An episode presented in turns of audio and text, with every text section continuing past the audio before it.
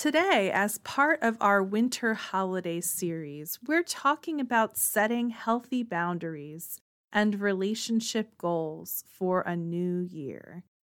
This is Jessica Scoltetti, Community Outreach Associate at Safe and Sound Somerset.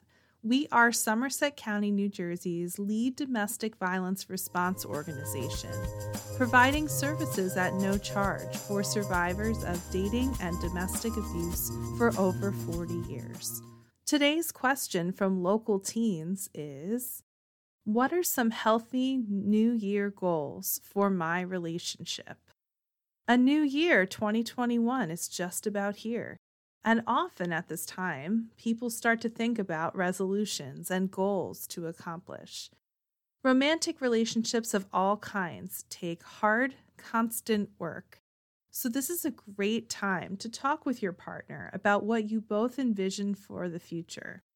Though, of course, you can do this at any time during the year. Direct communication, in person if possible, when it's just the two of you is best for talking about goals for your relationship. Maybe it's as simple as planning out some fun dates or small trips to take together in the new year. It's always good to have something to look forward to. At this time, also reach out to your own friends and family and make plans with them too. Make sure you're not spending all of your time with your romantic partner. In healthy relationships, both partners have a right to have their own friends, and they have a responsibility to spend time doing other activities and being with other people. This is a good time to set or reevaluate boundaries, too. For example, if your partner seems to be needing you all the time, or wants to hear from you constantly, but you're uncomfortable, Say something and let them know that you have to live your life too.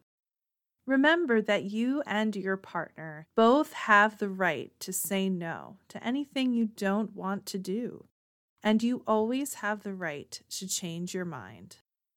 Also, talk about some of the positive and negative things that are coming up for both of you, whether it's school, work, family, or friend related and how the other person could support you through that time.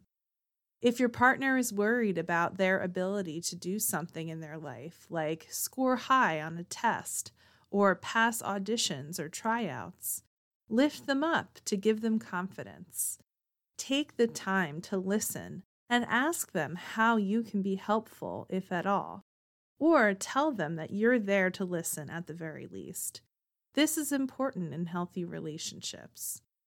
If a conflict opens up about your goals, try to listen to your partner's side non judgmentally or neutrally. As hard as it can be, all relationships have disagreements, and in a healthy relationship, you work through them and do it respectfully. That means not only listening, but not putting the other person down or insulting them. If you make a mistake, apologize. And remember that not every relationship lasts forever. If it seems like your partner's goals don't align with yours and this is hard for you, you don't have to necessarily stay together. You have the right to fall out of love with someone and move on. You both deserve a happy relationship that supports both of you. Call or text the Safe and Sound Somerset 24 7 confidential hotline at 866 685 1122 for supportive listening and information. Want to ask Ava a question? Visit our website at www.safe-sound.org slash ask-ava. Thank you for listening today. Join us next time here on Ask Ava.